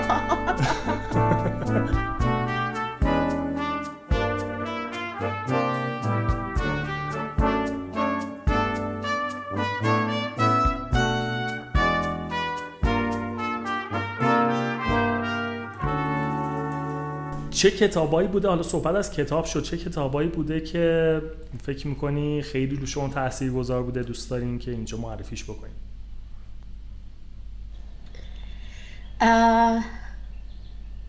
کتاب های دانیل گرین. حالا نمی‌دونم توی ایران من دیدم توی کتاب فروشی هم هستش. و یه کتابی داره حالا به فارسی دارم ترجمهش می‌کنم. هنر شناخت انسان ها The Art of Human Behavior یا هنر هنر شناخت رفتارها. یه همچین چیزی. یکی از کتاب بود که تو زندگی من خیلی تأثیر گذار بود. از این لحاظی که من واقعا شخصیت های مختلف رو بدونم بتونم بشناسم. دومی کتاب که جدیده کتاب جدیدیه. حالا به نظر من هر کتابی که می‌خونی شما رو توی مرحله تاثیر می‌ذاره. اون مرحله شما رو میاره بالا. و دوباره کتاب بعدی رو می‌خونی و یه تاثیر دیگه ای می‌ذاره و شما هی حالا اون نالجت بیشتر میشه و میری بالا. کتاب دومی که خیلی به سبک زندگی اتمیک هابیتس یا عادتهای اتمی احتمالا توی ایران هم میشه پیداش کرد. به نظر من خیلی جالب بود که می‌گفت شما فکرتون رو بر اساس اهداف نذارین بر اساس سیستم های رفتاری بذارین. یعنی خوب آدم هدف داشته باشه ولی اون هدف بعد پیاده بشه توی سیستمی که شما بتونیم به اون برسید. و اون یه چیزی یه کتابی بود که من تو زندگیم خیلی پیاده کردم و خیلی نتیجه گرفتم. خیلی عالی. okay این کتابا رو حتما من توی سایت قرار بدم لینکاشو.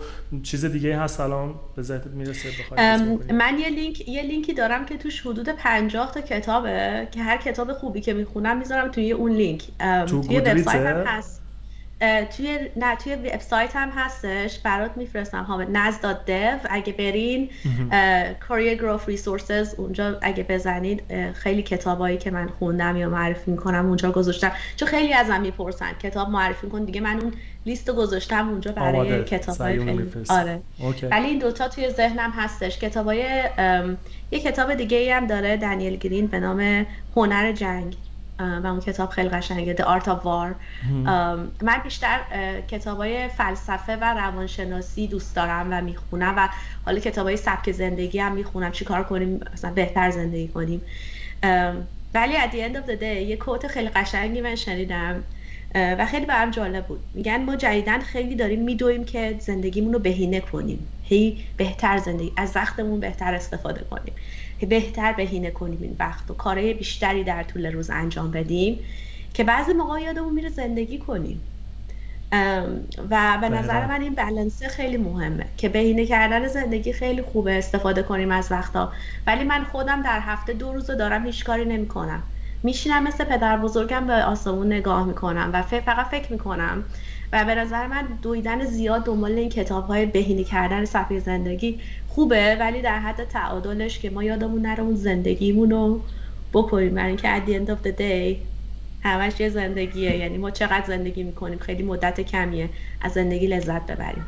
دقیقا. منم توی یکی از ویدیوهام اینو گفتم.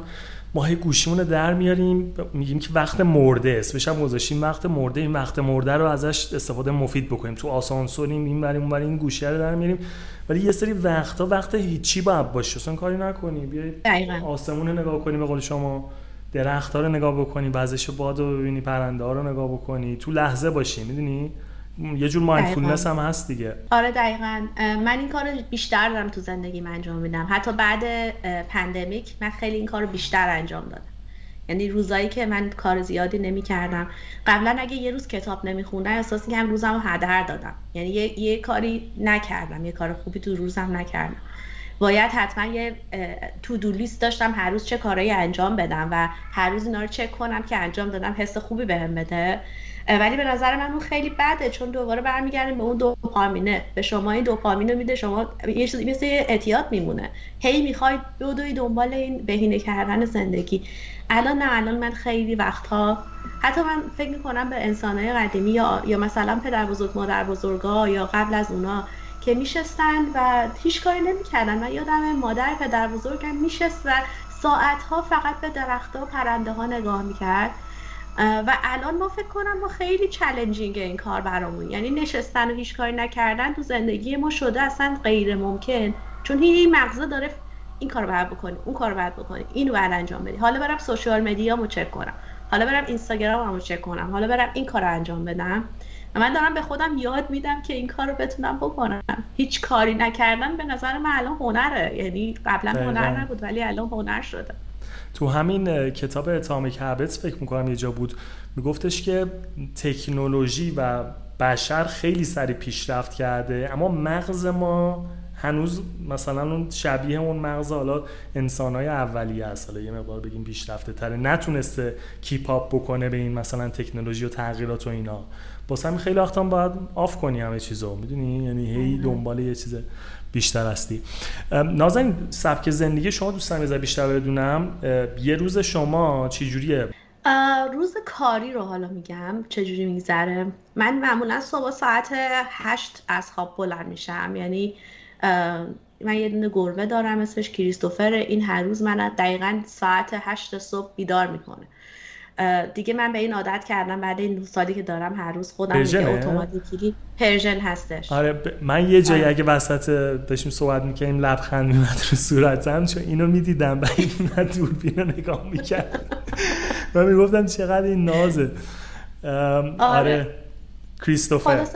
کریستوفر اسمش هم حالا خیلی از من می‌پرسن چرا ایرانی نیست. برای اینکه این اسمش روی شناسنامش پاسپورتش بود وقتی من گرفتمش. و به هیچ اسمی عکسان من به جز کریستوفر نشون نمیده انگار تربیت شده. دوست داشتم اسمش بزنم پشمک اگه اگه ایرانی بود. ولی خب الان گوش نمیده پشمک بهش میگی. نه بر نمیگرده. فقط به اسم خودش چیز داره. و کریستوفر من نمی‌دونم چرا گذاشتن به اسم گربه اداپتش کردین یعنی؟ از نه نه. حالا اگه خیلی کسی علاقه من هست یه خانمی هستی اوکراین که گربه های ایرانی تربیت می‌کنه و گربه هاش تربیت شده است. بنابراین هیچ کار لازم نیست انجام بدیم. مثلا دیگه کار بدی انجام نمیده گربه. خیلی معدبه گربه هاش بعد چند وقت؟ یعنی اینا رو آدم می‌تونه بعد چهار ماه. بعد چهار ماه براتون میفرسته. چهار ماه گربه رو تربیت می‌کنه. من دنباله گربه بودم که بتونه کاراشو خودش انجام بده که من خیلی نخوام. من خیلی آدم تنبلی هستم. حالا همه فکر کنم من خیلی زرنگم ولی من خیلی آدم تنبلی هستم. نخوام خودم کار زیادی انجام بدم و خیلی گربه های پرژیانا خیلی گربه های ملوی هستن. خیلی گربه های راحتی هستن. خلاصه این منو هر روز صبح هشت صبح انقدر بیدار کرده که دیگه خودم بیدار میشم از خواب. و من خیلی آدم قهوه خوری هستم خیلی قهوه دوست دارم. یعنی یکی از پلژرهای زندگی من قهوه خوردنه که الان دیدی نه هنوز باهامه و صبح که بالا میشم یه لیوان کافیم و بعد حالا هر جوری شده بنوشم. حالا یا میرم بیرون رو از موقع ها ایران که میام که خیلی کافه های خوشگل هست. اصلا کیف می‌کنم. هر روز صبح میرم بیرون یه لیوان قهوه می‌خورم. ولی یه چیزی توی زندگی من جزو سبک زندگیمه. صبح بلند شم یه لیوان قهوه بخورم.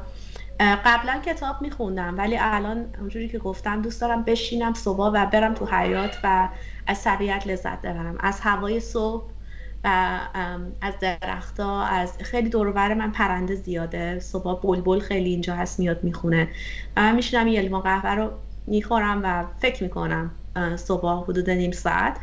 و معمولا کار من از ساعت 9 صبح شروع میشه. یعنی من خودم شاگردایی هستم که منتورشون می‌کنم. از دور دنیا بعضی موقع ها صبح با اینا جلسه دارم. مثلا یکی از ژاپن یکی از استرالیا. خب ساعتاشون خیلی متفاوته. من صبح و با چند تا شاگردام صحبت می‌کنم. از اینا کم انرژی می‌گیرم و میریم تو روز کاریم. تو روز کاری من خیلی شلوغ روزای کاریم. خیلی من جلسه زیاد دارم. چون این پروژه هایی هست با آدم های مختلف همش باید صحبت بکنی. ولی با تعداد همین جلسه ها من دو ساعت وسط روز وقت خودمه. یعنی اون دو ساعت همیشه بلاکه. که حالا نهار من معمولا خیلی دیر می‌خورم. من کلا روزه زیاد می‌گیرم. اینم یکی چیزهای دیگه توی سبک زندگی که بهش میگن intermittent fasting که شما غذا نمی‌خوری برای مدت 20 ساعت و فقط نوشیدنی می‌خوری تو این 20 ساعت. و خیلی من به این اعتقاد دارم برای حالا سلامتی یا برای برای واقعا anti-aging سری که ایج ژنتیکی شما خیلی fast age نمیشه. معمولا نهار من خیلی دیره یعنی من ساعت سه و چهار معمولا نهار می‌خورم. ولی اون دو ساعت رو میرم پیاده روی جدیدن دور خونه میرم میگردم پیاده روی می‌کنم. یه کاری که خیلی دوست دارم انجام میدم جدیدن شروع کردم به پیانو زدن. میشینم پیانو می‌زنم واسه خودم. یعنی این دو ساعت رو فکر می‌کنم مغزم رو از کار آزاد می‌کنم. و دوباره بعدش برمیگردم سر کار. من تا ساعت سه بیشتر کار نمی‌کنم. یعنی سه دیگه تمومه و ورزش. دقیقا من الان دیگه گاراژ خونم کردم باشگاه به خاطر این pandemic. من بیشتر وزن برداری و weight lifting و CrossFit انجام میدم ورزش می‌کنم. و توی الان دیگه توی گاراژ خونه ورزش می‌کنم و تبدیل کردیم به باشگاه و اونجا ورزش می‌کنم. یعنی ساعت سه که تموم شه من بعد برم یه یک ساعتی ورزشم رو انجام بدم هر روز. و خیلی برام خوبه. خیلی مغزم آزاد می‌کنه و احساس خوبی بهم هم میده. و بعد اونم دیگه دیگه شب بیشتر کارهای حالا باقی مونده و دیگه کارهای خونه هم هست دیگه چرزای خونه هست. کارهای خونه رو انجام بدم و خیلی من خیلی آدم تمیزی هستم. یعنی اصلا حالا اینم توی سبک زندگیمه که همه چی باید برق بزنه. یعنی مشکل یا مشکله یا یه چیز خیلی خوبه.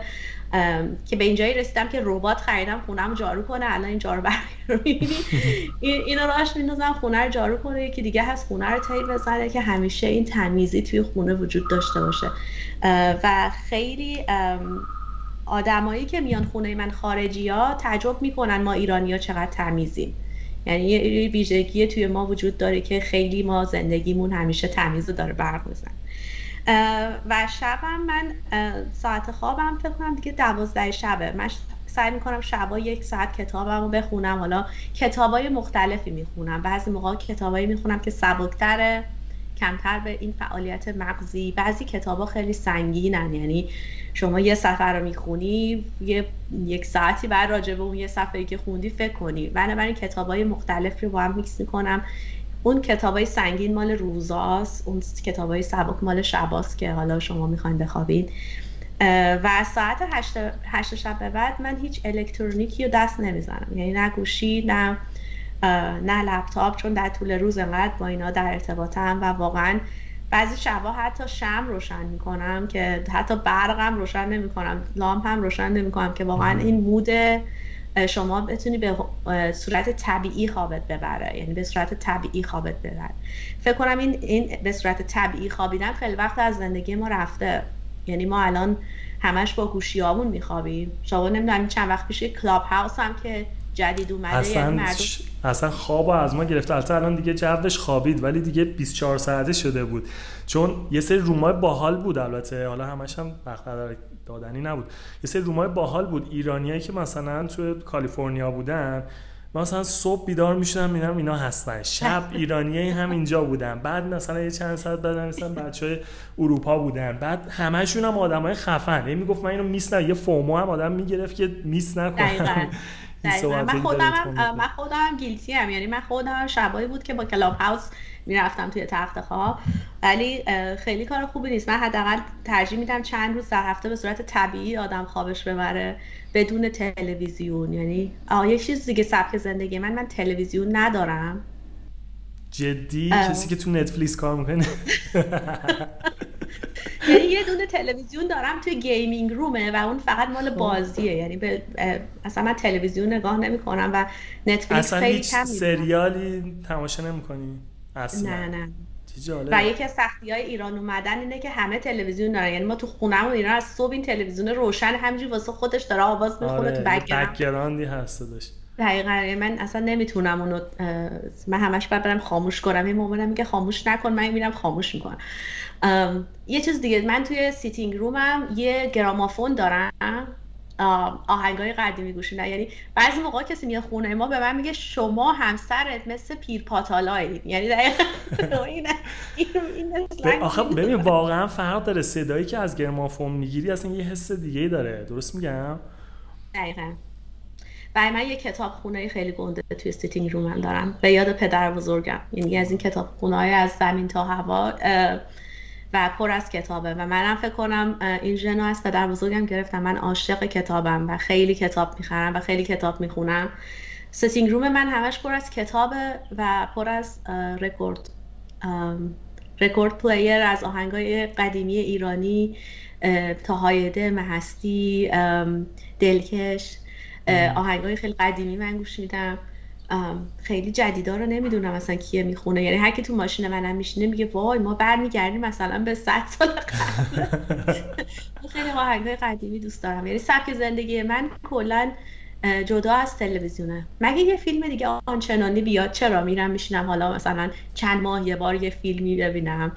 ولی اونقدر لذت نمی‌برم. به نظر من فیلمام خیلی همه یه جور شده. مثل قبل نیست که فیلم های خاص بیاد بیرون. مثلا هری پاتر خیلی خاص بود. ارباب آره. حلقا خیلی خاص بود. الان دیگه نمی‌بینم اینجوری. موزیک های جدیدم شاید اینجوری شده. شاید چون خیلی سمت مارکت رفته. اولا داستان ها خیلی چیزاش گفته شده. کم الان داری می‌بینی مثلا تو فیلم ها داستان میاد که تو رو قشنگ می‌گیره. تو موزیک ها احساس می‌کنی که خب دسترسیش راحت شده دیگه. قبلا خب با هم می‌رفتی مثلا نوار کاست رو می‌گرفتی سی دی می‌گرفتی یه پروسه یه culture ی داشت یه پروسه ای داشت تا بری اونو تهیهش بکنی. من خودم یادم مثلا آلبوم یه خواننده رو می‌خواستم هی پیگیر بودم. آره آقا رسیده این چی شده فلانه. یکی دو روز عقب جلو می‌کردم مثلا فن اون خواننده بودم.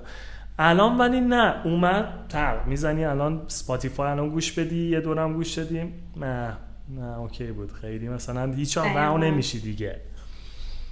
ولی من نمیگم موزیک های جدید خوب نیست. نه نه نه, نه که خوب نیست. آره آره. ولی قبلی ها نمی‌دونم. یه یه vibe دیگه, دیگه آدم آره ازش می‌گیره. آره.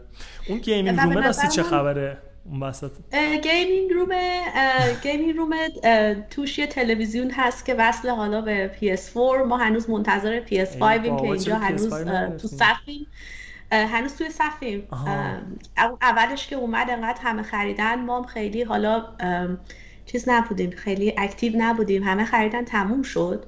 ما فکر اینجا ما مشکل داریم. پس اونجا تو آمریکا الان گیر نمیاد. گیر میاد ولی 5 برابر است 4 برابره که ما نمی‌خریم با اون قیمت 4 5 برابر پرایسش و منتظریم که بیاد. بنابراین هنوز PS4 و من خیلی بازی بعضی موقع انجام میدم. یه بازی خیلی قشنگی که خیلی خوشم اومد Horizon Zero Dawn که توی PS5 هم داره میاد بیرون. یکی از بازی های مورد علاقمه و یکی از خیلی بازی های معدودیه که یه خانوم character اصلی game ه شما خیلی کم می‌بینید خانوم character اصلی game باشه و خیلی من خوشم آمد به عنوان یه خانوم بازی کردم game ی که یه خانوم همیشه آقاها character اصلی game یعنی یه male ه و خیلی من relate نمی‌تونم بکنم به عنوان یه خانوم که خودم رو مثلا یه آقای هیکلی ببینم یا حالا مثلا بله. نمی‌تونم relate کنم تو اون game ه این خیلی relatable بود واسه من و خیلی بازی قشنگیه. یعنی هر کی بهم میگه بازی به من معرفی کن من اینو معرفی می‌کنم. بازی انجام میدم. چند وقت یه بار مثلا اگه بازی که خیلی مثلا من این باشم توش. اون gaming room یه sofa ی خیلی بزرگ راحت داره. روبروت هم یه TV و دسته های بازی. یعنی شما بشینین بازی کنید okay خیلی عالی. نازن یه چیز دیگه می‌خواستی قبلش بگیم من واسه حرف شما بریدم. چیزی بود از داشتین هم موزیک صحبت می‌کردیم آه, آه اینو می‌خواستم راجع به موزیک بگم که موزیک های قبلی صداها طبیعیه. من حس می‌کنم موزیک های جدید صداها همه tune میشه. یعنی اون صدای طبیعی طرف رو تو نمیشنوی خیلی. و من اینو خیلی دوست دارم موزیک های قبلی. هم صدا طبیعی هم سازهای از ساز طرف واقعا داره ساز می‌زنه. یعنی موزیک از کامپیوتر نمیاد بیرون. خیلی وقتا پرفکت نبود. الان مثلا پرفکت اون نوته اما قبلا نه. همونش ولی جالبش می‌کرد. بعد یه چیزی رو گوش می‌دادی میشنیدی اون لاوله ها با کیفیت بالاش گوش اینجا اینجوری شد. بعد خیلی حس جالبی داشت. اوکی. نازنین اگر به دهه 20 زندگیت برگردی به نازنین 20 ساله 20 و چند ساله چه حرفی می‌زنی؟ چه سوال جالبی. چه حرفی می... به خودم چی میگم؟ یعنی یا به, به خودم چی آره. میگم؟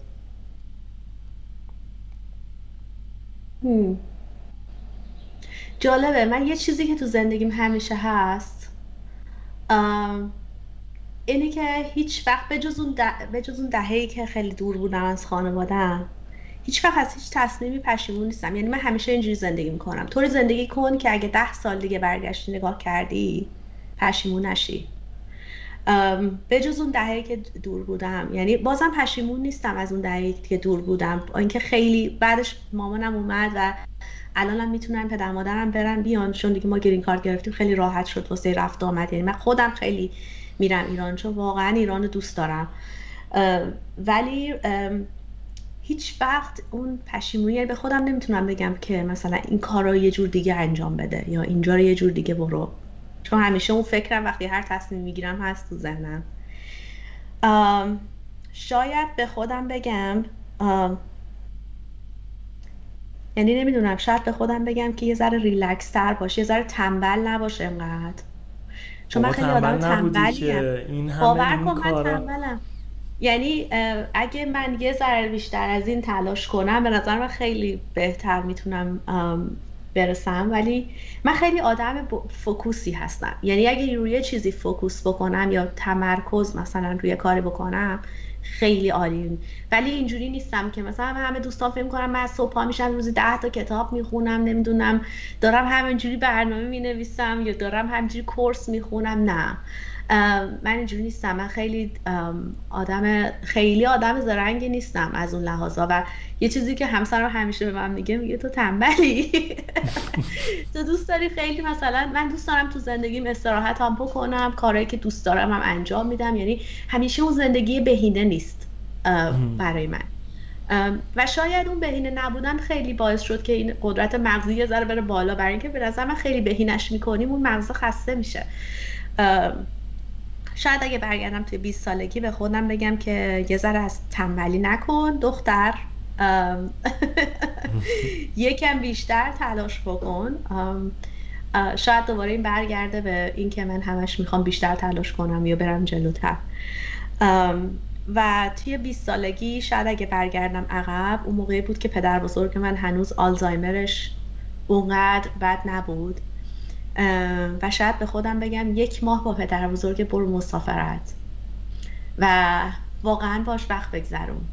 چون حالا که به عقب نگاه می‌کنم واقعا پشیمونم از این که نشستم با توجه با پدر بزرگم وقت بگذرونم. می‌دونی وقتی هستم پدر بزرگ مادر بزرگا میری خونشون باشون هستی ولی اینکه واقعا با توجه باشون وقت بگذرونی اونقدر انجام ندادم و شاید اگه برگردم به 20 سالگی این باشه که واقعا با پدر بزرگم.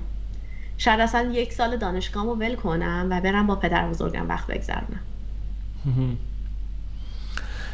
اینکه تاکید رو خانواده داری خیلی جالبه. چند یعنی خیلی شد تو صحبت مختلف که به ارزش خانواده خیلی توجه می‌کنی و دربارش صحبت می‌کنی. ممنون. نازن چیزی هستش که عمیقا بهش باور داری و فکر می‌کنی درسته؟ اما شاید عموم مردم یا بخشی از جامعه یا بخش بزرگی از جامعه حالا هر جا یا ایران یا دنیا هر جایی تو امریکا با اون فکر شما یا اون اعتقاد شما همخون نداشته باشه خیلی باور نداشته باشه اون اعتقاد شما رو؟ سوال سختیه. برای که فکر کنم. اعتقادی که مردم دیگه شاید باش همخونی اونقدر ندارن. یه باوری یه چیزی رو فکر می‌کنی درسته؟ شاید اعتقاد نیست بیشتر بیشتر یه یه سبک فکریه که من خیلی بهش یا من تو من هستش. خیلی من خیلی واقع بینم مخصوصا توی شرایط خیلی سخت زندگیم. و چیزهایی که تو زندگی برامون سخته. چیزهایی که از دست میدیم. چون ما تو زندگی آدمهایی رو از دست میدیم یا چیزهایی رو از دست میدیم. و خیلی وقتی یه چیزی یا یه آدمی رو از دست میدن شاید تو ایران ببینی بشنن ساعتها گریه کنن یا اون عکس رو خیلی می‌بینی توشون یا اون ریاکشن رو خیلی می‌بینی. توی من خیلی واضح نیست. یعنی من وقتی داشتم از ایران می‌رفتم خواهرم به من می‌گفت تو چرا انقدر سنگدلی؟ یعنی تو اصلا اون احساسات رو نداری که بشینی حالا گریه کنی توی فرودگاه یا نمی‌دونم کاری که همه می‌کنن. من اونجوری نیستم. من خیلی شاید یا واقع بینم دقیقا نمی‌دونم چیه. یا خیلی چیزها رو تو خودم حل می‌کنم. لازم نیست خیلی ریاکشنی بدم بیرون. و خیلی چیزایی که تو ایران می‌بینم مثلا ما یه خانواده نزدیک و وقتی از دست میدیم مردم خیلی احساساتی هن. خیلی گریه می‌کنن یا ناراحتن. الان مثلا برای پدر بزرگم درست از درون من ناراحتم ولی فکر کنم خیلی کم نشون میدم اون ناراحتی رو از بیرون. و همه فکر می‌کنن مثلا من یکم سنگدلم. یعنی که آدمایی به من گفتن که تو سنگدلی ولی خب من اینجوریم من واقع بینم و برای من مرگ خیلی تو زندگیم تکرار میشه. یعنی من به مرگ خیلی فکر می‌کنم. یا خیلی آمون خیلی آمون مرگ رو گذاشتیم توی بسته ای آخر سر. شاید حالا هفتاد سالمون شد بهش فکر می‌کنیم. ولی من از 20 سالگی این یه چیزی بود که خیلی بهش فکر کردم. شاید شاید به خاطر اینکه فلسفه زیاد میخوندم و می‌دونم که من تو زندگی یکی یکی آدمای اطرافم از دست خواهم داد. و این زندگیه. یعنی مثلا مادر بزرگامون رو نگاه کنیم پدرش رفت مادرش رفت خواهرش رفت برادرش رفت خالش رفت دایش رفت. و این زندگیه. یعنی آخر سر ما خودمون خودمونیم. و شاید یکی دلایلی که من انقدر به اطرافیانم به اون لحظه هایی که می‌تونی با خانواده داشته باشی اهمیت میدم اینه که می‌دونم که این اتفاق برای منم خواهم افتاد. یعنی من هم یکی یکی این آدم ها خواهند رفت از زندگی من و این زندگیه. یعنی این واقعا هم زندگی همینه آخرش. و آخرش هم خودم هستم که خواهم رفت یه روزی. و دوست دارم طور زندگی کنم که هیچ وقت پشیمون نشم. و مرگ برای من یه چیز خیلی غیر واقعی نیست که بشنم ساعت ها براش گریه کنم یا از مردن یه نفر به نظر من که اون طرف زندگی خوبی داشته باشه بهترینه. یعنی anyway تو زندگی تو کرده باشی موفق شده باشی بچه داشته باشی یا حالا هر جوری چیزایی که دوست داری تو زندگی داشته باشی. anyway ما یه روز میمیریم هممون هیچ کارش نمیشه کرد. اون زندگی مهمه چجوری زندگیش کنی و این یه چیزیه که باوریه که من خیلی به نظر من متفاوته با بقیه.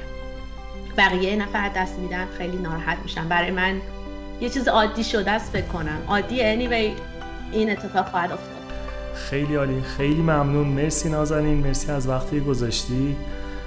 واقعا صحبت ها دلی بود. هم من یاد گرفتم هم واقعا این بخش آخر صحبت همون که خیلی شخصی تر بود خیلی جالب بود. واسه من. یه قشنگ تونستم مرسی حامد.